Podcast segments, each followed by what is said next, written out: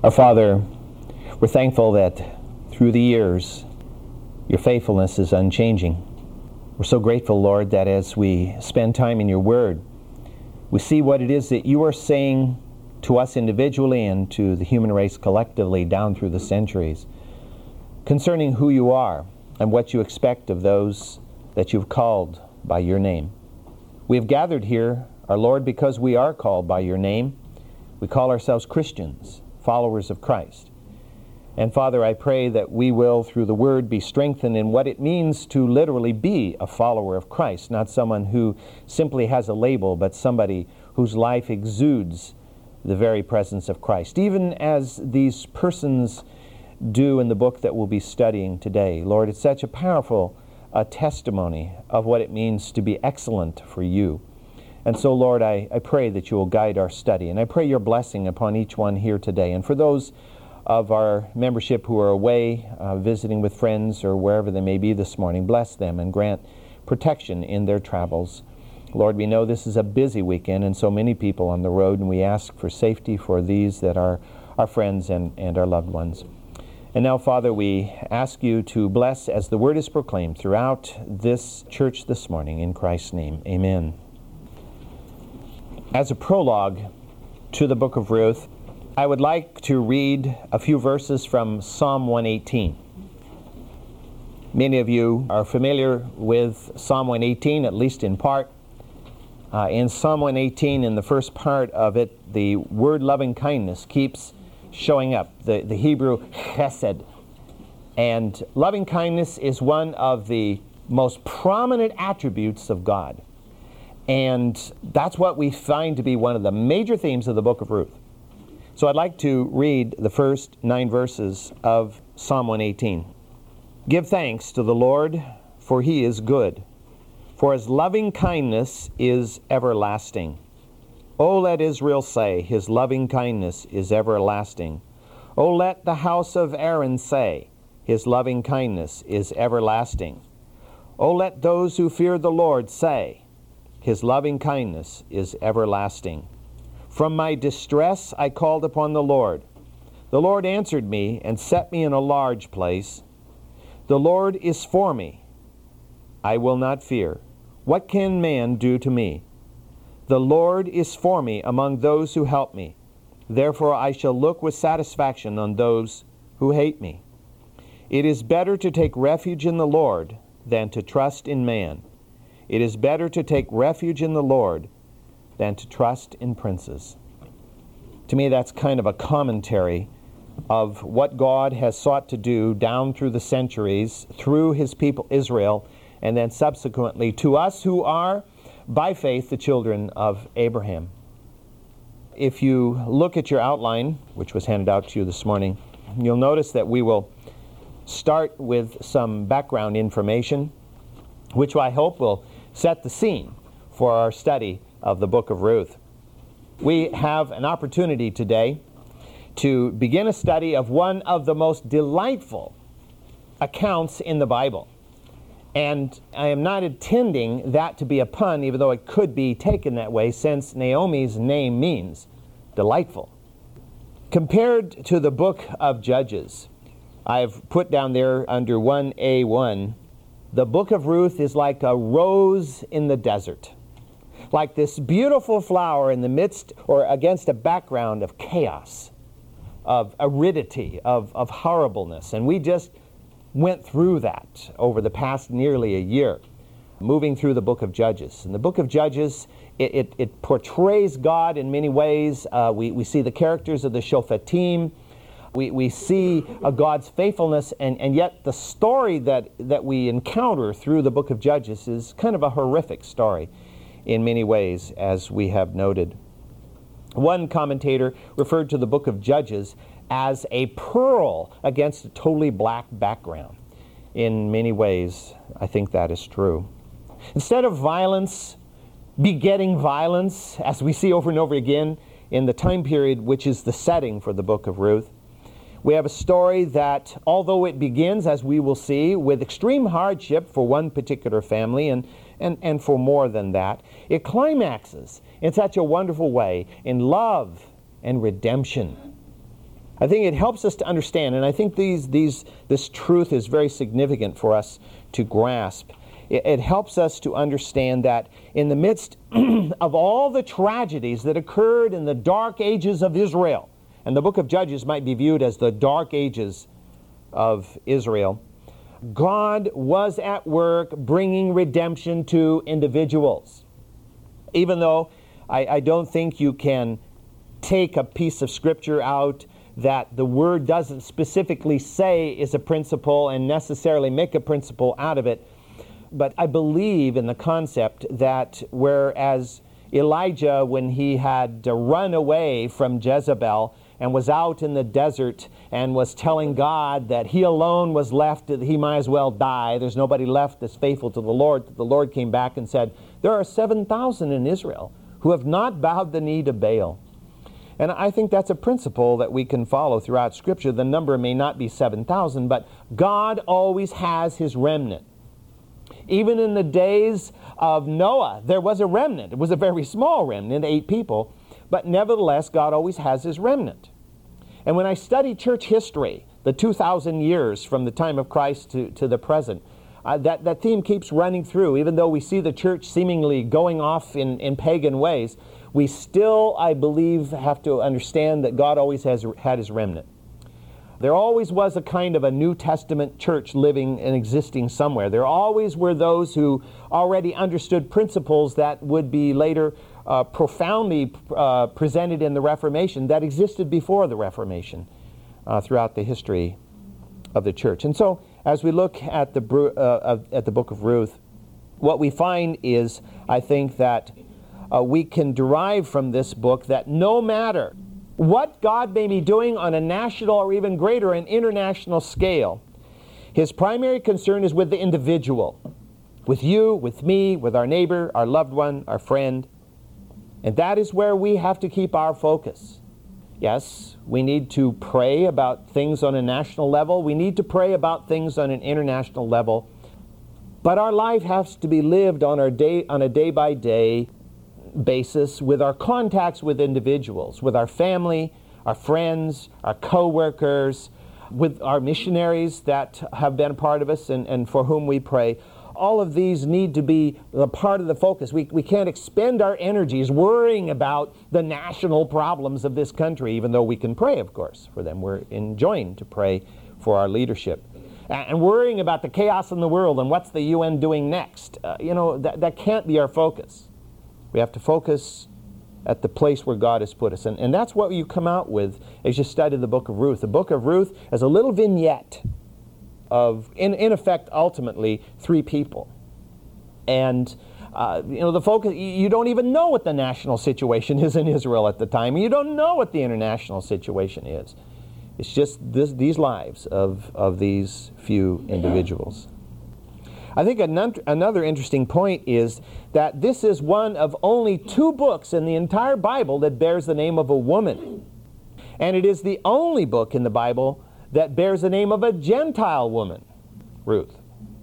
As we shall see, I think this too will help, uh, to see, help us to see something of the nature and the purpose of God. God is not as parochial, as narrow minded, as bigoted as we tend to be in the sense of he wants, he's not willing that any should perish. He's not willing that any should perish, whether they be Jew or Gentile, uh, whether they be male or female, whether they be slave or free. And this, this is a story that helped to broaden the Jewish thinking a little bit.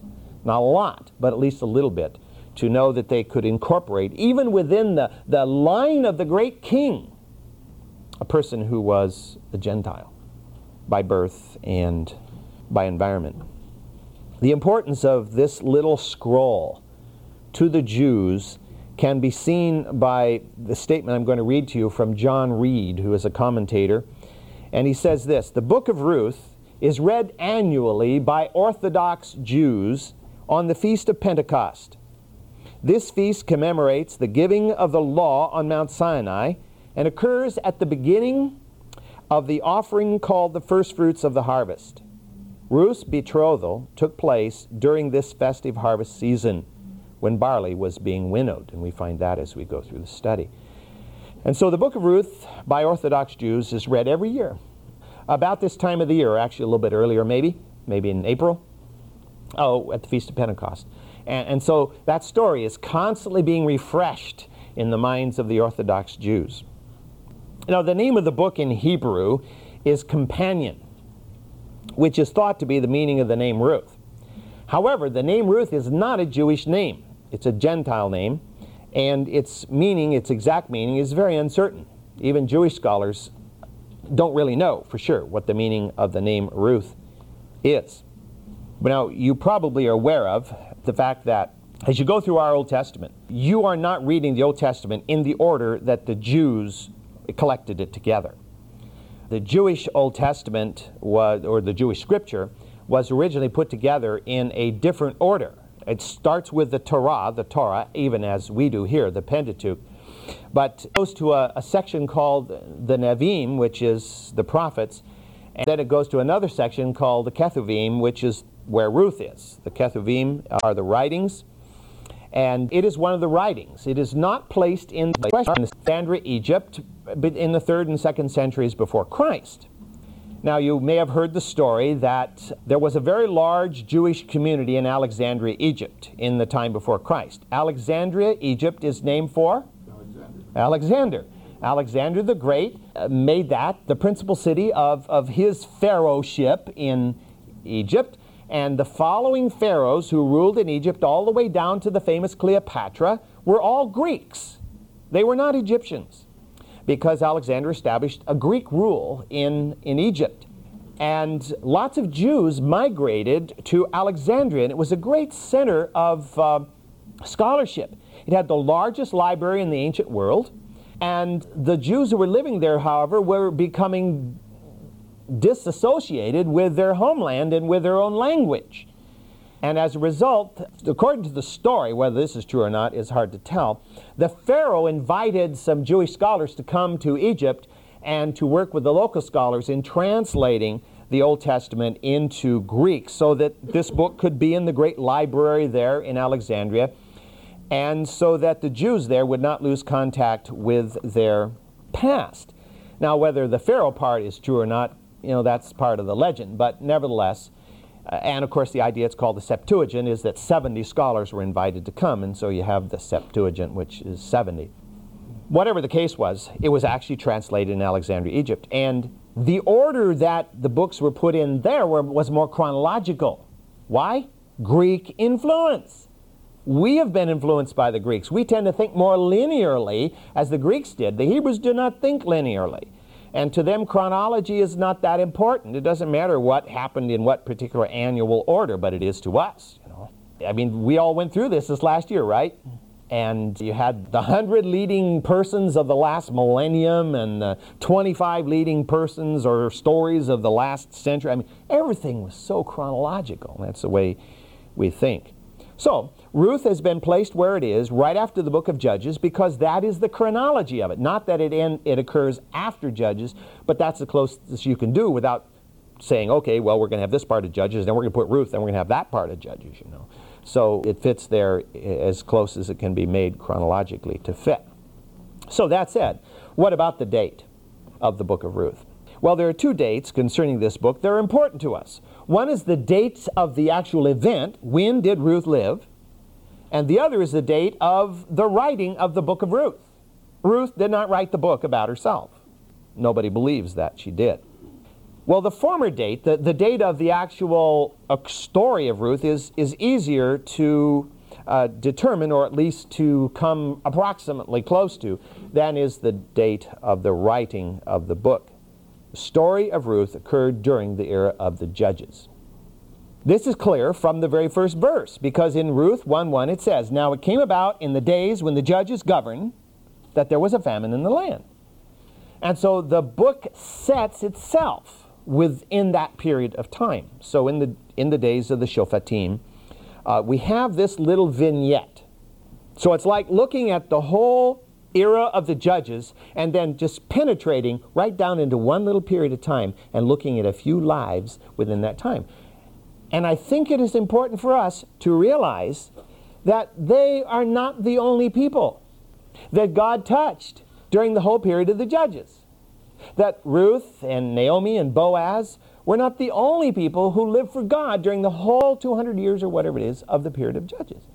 God could have dipsticked down many times had he chosen to, but he didn't. He chose this particular story to inspire and to have related. The era of the Judges was at least 200 years long. And so, when during the era of the Judges did the story of Ruth occur, and, and can we determine that? Well, there are two things in the story that help us. One is the fact it says that there was a famine in the land. And obviously, it was a major famine. It wasn't just like, well, you know, crops failed this year, we'll have to rain, wait for rain next year. It was like a long term famine, kind of like what they're predicting for Southern California uh, in the next several decades. You know, total lack of rain down in the southern half of the state. And the other is the marriage of Ruth to Boaz. Now, neither famine or drought are mentioned anywhere in the book of Ruth. You read through it, and you're, uh, I'm sorry, in the book of Judges. You read through the book of Judges, you're not going to find anywhere where it says, well, there was a famine in the land or there was a drought in, in the land. But there are at least two possible times that may be the setting for the story, and I've given them there to you in the outline. First is the era uh, beginning with the judgeship of Ehud. Let me read uh, uh, a little bit from that story going back to the third chapter of Judges, Judges 3, beginning at verse 12. Now the sons of Israel again did evil in the sight of the Lord, so that the Lord strengthened Eglon, king of Moab, against Israel, because they had done evil in the sight of the Lord. And he gathered to himself the sons of Ammon and Amalek, and he went and defeated Israel, and they possessed the city of the palm trees. And the sons of Israel served Eglon, the king of Moab, eighteen years. But when the sons of Israel cried to the Lord, the Lord raised up a deliverer for them, Ehud the son of Gera, the Benjaminite, a left handed man. And the sons of Israel sent tribute to him, by him, to Eglon, king of Moab. Now, there's the, the connection here is partly the fact that we're talking about Moab and the king of Moab here. If you look at the uh, last, next to last verse in that same chapter in Judges, we read, So Moab was subdued that day under the hand of Israel, and the land was undisturbed for 80 years. So Ehud was able to have victory or, or to stimulate victory over Moab, and the Moabites were suppressed during the time of Israel, uh, during, during the time of Ehud, and beyond that. And so, could this be the setting could it be the setting when Moab was subjugated to Israel? That we have the story of Elimelech taking his wife Naomi and his two sons and moving to Moab because of famine and living in Moab. You do not find very many accounts in Scripture of biblical people, uh, that, that is, Jews, moving off and living in a Gentile land. Not very many. Because the way the Jews today feel about the Arabs and vice versa is pretty much the way they have always felt relative to the Gentile neighbors that surround um, Israel. And so it would seem very possible that it would have been while Moab was subject to Israel that Israelis or Israelites could move there and uh, survive with some degree of peace and r- good relationship with the Moabites and even intermarry with them as we'll see that uh, the sons of Elimelech did. Secondly, a second possibility is the period just before the judgeship of Gideon. You remember the story of the Midianites and the Amalekites, and they came and they spread out all over Israel, and they would move across Israel, and they would literally devastate the land. Year after year after year, they would come in and devastate the land. If we look at the sixth chapter of Judges, uh, beginning at verse 3 For it was when Israel had sown that the Midianites would come up against the Amalekites and the sons of the east and go against them. So they would camp against them and destroy the produce of the earth as far as Gaza, and leave no sustenance in Israel, as well as no sheep or ox or donkey. For they would come up with their livestock and their tents, and they would come in like locusts for number. Both they and their camels were innumerable and they came into the land to devastate it. So Israel was brought very low because of Midian, and the sons of Israel cried to the Lord. So, what we're seeing here is the very great possibility that the famine was not produced by a drought, but was produced by the constant ravaging of the land by the Midianites and their allies. Because the scripture says they ravaged the land all the way down to Gaza. And of course, the story we're talking about beginning today uh, is centered at Bethlehem.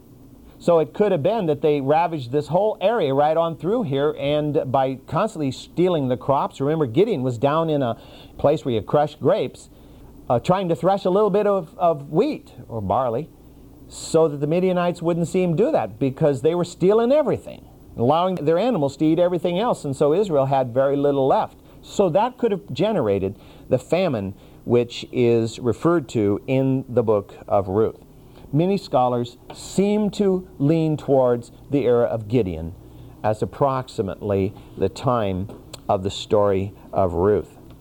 That the story of Ruth could not be set later in the era of the judges can be derived from the lineage of Boaz. Now, Boaz is one of the main characters, as you know, if you've read the book of Ruth, which I'm sure all of you have many times. In 1 Chronicles 2.11, we read, that Salmon became the father of Boaz. And you go over to the first chapter of the book of Matthew, in the fifth and sixth verses, you read, And to Salmon was born Boaz by Rahab.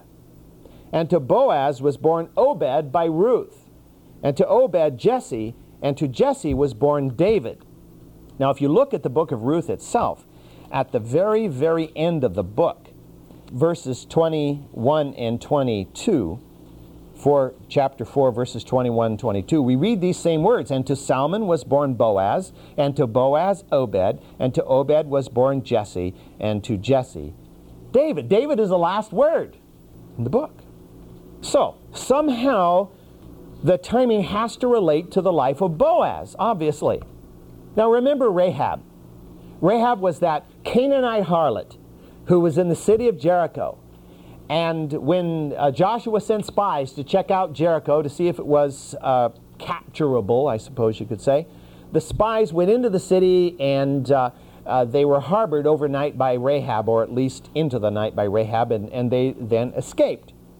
And we know the conversation that went on between the spies and Rahab, and that is she knew that God had given her land, her city, into the hands of the Israelites, and she trusted in the God of Israel.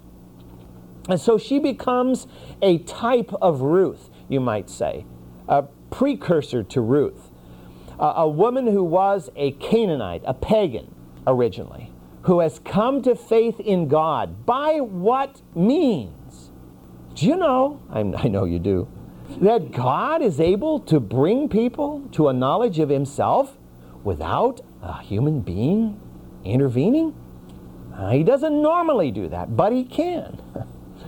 as the word says, is anything impossible to God? No. And of course, we don't know how Ruth came, uh, Rahab came to a knowledge. She heard all the things that the other Canaanites heard, but only she believed. And so you remember, Rahab was saved in the conquest of Jericho. And we're told in Scripture, and that was at the first year of the conquest, clear back when Joshua was first leading the Israelites into the land, and, and the conquest went on for seven years. We're told in Scripture that Rahab then married Salmon. Salmon of the tribe of Judah married Rahab, the former harlot.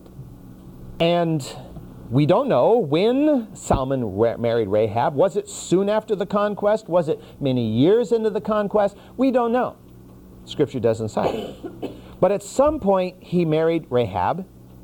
And from, from that marriage came Boaz, the guy we're talking about. So here is the man born who's the hero of the story, the kinsman redeemer of the story, the, the, the image of God's attribute in this area, who is born to a woman and a man who were involved in the actual conquest during the days of Joshua. So that, that seems to necessitate fairly early in the time of the book of Judges, wouldn't you think? We're not told, of course, how long they were married before Boaz was born. Boaz probably had siblings. They're, they're not mentioned in Scripture. Uh, was Boaz an older son, a younger son? We don't know. We don't know how uh, old Boaz was when he married Ruth either. But the implication is, from the words of Boaz himself, was that he probably was on the older side rather than on the younger side. Because he says to Ruth at one point, You're a, a, a wonderful woman, because rather than chasing after younger men, he implies you're, you're interested in uh, doing what's right for Naomi and marrying the kinsman redeemer who I would be. Uh, so the implication was that he was an older man. So let's say that he was not born until late in the marriage of Rahab, and, and now the story with Ruth occurs when he's 60 or, or whatever, something of that order. We might say, whoa, what do you mean 60? Well, could very well be. So even though that puts it on a few years, we're still probably not halfway through the era of the judges uh, when the story of Ruth occurs. So, probably no later than the time of Gideon, which would put us most likely in the later part of the 13th century or maybe in the earlier part of the 12th century before Christ. In other words, over 3,000 years ago. Now, what about the date of the writing of the book itself? This is more problematic. Scholars have argued for dates ranging from the 11th century before Christ to the 5th century before Christ. There always are liberal scholars, as you are well aware of. And, and these are scholars that you look at very cursorily and say, yeah, okay, and move on to somebody who has some real faith. And of course, liberal scholars will look for any way they can possibly find to make it as human a story as possible, to, to extract God out of it as much as possible, to, to make it other than a divinely inspired word for our edification, but just make it a cute little story. And, and to make it, for example, a post exilic uh, commentary uh, uh, about the Israelites being anti Arab or something like that, you know, to try to show the Israelites that you all know in your history there are Gentiles, so you shouldn't be so anti-Gentile. No, I don't. I don't think that was the primary uh, reason for the story, and I don't think it was written in the post-exilic period after the exile of the Jews into Babylon. Most ancient Hebrews believe that was written by Samuel. Well, if it was written by Samuel, that puts it in the 11th century, because that's when Samuel lived. And we know that because Samuel anoints David to be king, and we know David was born and lived and died in the 11th century before Christ. David is mentioned near the end of the book. In fact, it's his name is the last word in the book. So obviously, whoever wrote it had to have been around at the time that David was anointed king. Because why else would you mention this lineage? Why else would you mention David? Who's David? This is a guy who chased sheep around the hillside. If he hadn't been anointed king of Israel, he'd have been a nobody. Just like most of the rest of the people who lived in Israel's history. You look through the genealogy and you may think, wow, there's a lot of people in the genealogy. Well, you add them up and there aren't very many considered in the millions who lived, whose names are absolutely unknown to us. They're known to God, but not to us. That's one of the frustrating things about studying history. And many people criticize history as being just the study of uh, kings and princes and, and warlords and generals. Well, part of the reason for that is those are the only people we have any record of. We don't have any record of John Doe Plowman, you know, and his wife who lived out there. We have no idea. You know, most of you, if you could trace your ancestry back, probably, even though most of us would like to say, oh, yeah, well, you know, way back there in the Middle Ages, uh, my ancestor was King so and so of, you know, Transylvania or wherever. And, but most of you, you probably have ancestors who were nobodies back in the Middle Ages. And, and that's probably true for most of us. And, and that's one of the reasons we can't trace our ancestry back very far. Some of you are fortunate. You can trace your ancestry back to the Mayflower, maybe, and even beyond that. You know, my, my mother's maiden name is Boyd. Boyd is one of the clans uh, that's associated with the Stuarts. The Stuarts were the ruling clan of Scotland. Does that mean we have royal blood? I doubt it, you know. But, you know, you, you just can't, for the most part, push it back that far. And probably most of us don't want to. Fact, who was it we were talking to the other day that said they pushed their ancestry back till they found a horse thief and then he stopped? don't want to go any further than this. David is mentioned because this lineage is important. And part of the purpose of this book is to validate the lineage of David. David is a legitimate descendant of Judah. And, and this is how it comes. And even though, yes, there's a Rahab and a Ruth in that line, nevertheless, it is a legitimate descent through the tribe of Judah. So, most conservative scholars place the writing of the book of Ruth either in the reign of David or in the reign of Solomon by an unknown scribe. That's always, of course, a real easy way to get out of it an unknown scribe. Personally, I like Samuel, and uh, I, I, would not be surprised to know that Samuel produced the book. There are parts of the book of Samuel in which the, the style of the Hebrew is very similar to that of Ruth, but there are other parts where it's not. And that's what gives the scholars, uh, you know, kind of makes them uncertain about whether to attach it to Samuel or not. Well, I think what is further important, of course, is the purpose of the book, and, and, and this becomes more our focus. The book deals with so few people that it has very little historical value. You can't look at the book of Ruth and say, wow, this just opens up a whole period of time to me. No, it doesn't. It talks about six people mostly and gives so little historical information that it just becomes a little glimpse, kind of a vignette. Certainly, at least a part of the purpose of the book was, as I mentioned a minute ago, to validate the lineage of David. Now, to you and to me, we'd say, Oh, is that a good reason to write a whole book? To the Jews, yes, that's a big reason to write a whole book. Because that genealogy is so important to them. And of course, especially the genealogy of David. And David is the greatest king in Israel's history. I mean, the, the Jews consider David to be their great king. And of course, he was a great king. When, when David was in power, at the height of his power, he ruled more land than the Jews have ever ruled at any other time, except, of course, inher- Solomon inherited it. But, I mean, they do, uh, ruled clear down off the map this way, all the way up this side, and all the way up to the Euphrates River over here. That was greater Israel during the time of David and part of the time of Solomon. A huge area, much larger than the modern state of Israel, uh, probably triple or four times the modern state of Israel in area. And it was it, at that time it was a very significant state. And that's one of the reasons why when solomon comes to power sheba comes the queen of sheba comes and says the whole story of your wealth and your wisdom has come all the way down to me in ethiopia or yemen or wherever it was she came from. Uh, so israel was not just a piddly little state at that time it was, was one of the great states in, in that part of the world. And of course when you read when if we get to the story of david you, you discover he had a mighty army it was really fascinating for those of you who have been to Israel, I know many of you have, for those of you who haven't, is to go over there and look at some of the places where you can literally see that Solomon built this. And you can see this casemate style of architecture, which was Solomonic construction, and know that Solomon built this as a garrison house for his army and his cavalry, his, his chariots, and all of this to help keep his, his mighty kingdom strong. And, and so you can just look physically in the earth here and, and see evidence of, of the great Israel that existed under the Davidic and Solomonic period. Jim? Did the Israel's uh, land during David's time, how'd that compare to what God gave them as the promise? Was it still short? It, it was still short in some ways, in that it didn't control Phoenicia, and it didn't go all the way down, depending on what the river of Egypt means.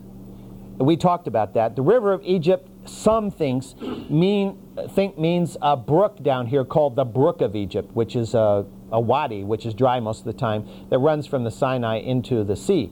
Others think it means the Nile. If it means the Nile, Israel has never controlled to the Nile. Well, they did during the period between the Six Day War and, uh, and uh, the 73 War. They did. They hold, controlled the whole Sinai but they have never, other than in David's time, and, and it does say that to the Euphrates, and during David's time and Solomon's, they did actually possess out to the Euphrates. But they didn't possess Phoenicia over here, which was supposed to be a part, at least a portion of Phoenicia was supposed to be a part of Israel. So, of course, as you know, many are looking to the days of uh, the end times to be the time when Israel will expand to those borders. And I'm not saying whether it will or won't. A greater purpose seems to be kind of capsulized in the words of John Reed, the commentator, where he says, The Lord is faithful in his business of loving, superintending, and providentially caring for his people. God's people should also be about his business in the ordinary activities of daily living.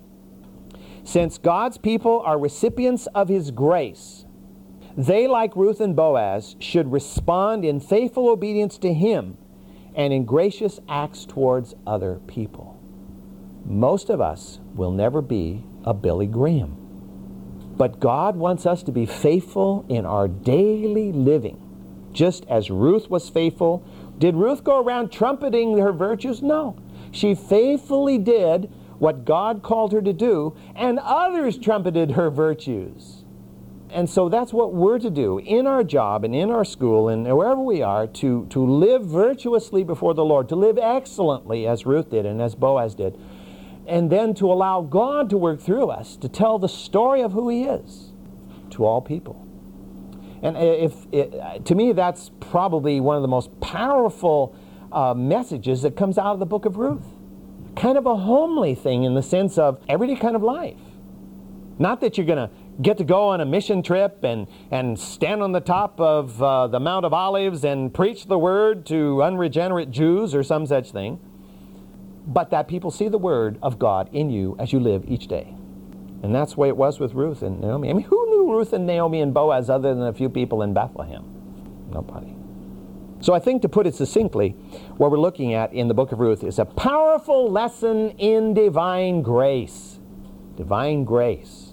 The grace he poured out on Naomi, the grace he poured out on Ruth and Boaz, and posthumously to Elimelech, the husband of Naomi, and that which they in turn reflected to those around them. And, and, I think one of the mightiest things we see is that both Ruth and Boaz in the story of the book of Ruth are looked upon by their peers as people of integrity. People of integrity. And if that isn't a powerful lesson today, if that isn't a needed lesson today, we who live in a land where integrity has gone by the board, when even in the highest offices of the land, integrity is not modeled, what can we expect? You and I have to live in Christian integrity today in order to stem the flood of this country going down the slopes into the pit in a hurry. Well, let, let me read the first five verses of the book of Ruth. We don't have time to develop them, but I want us to, to read and, and get into the initial events here. The, the first chapter is filled with pain. First chapter of the book of Ruth is kind of a sad story. But in the second ver- chapter, it begins to make a turn. And by the time you get to third and fourth chapters, whoo, it's a wonderful story. Now it came about in the days when the judges governed that there was a famine in the land and a certain man of Bethlehem in Judah went to sojourn in the land of Moab with his wife and two sons. And the name of the man was Elimelech, and the name of his wife Naomi. And the names of his two sons were Mahlon and Chilion, Ephrathites of Bethlehem in Judah. Now they entered the land of Moab and remained there.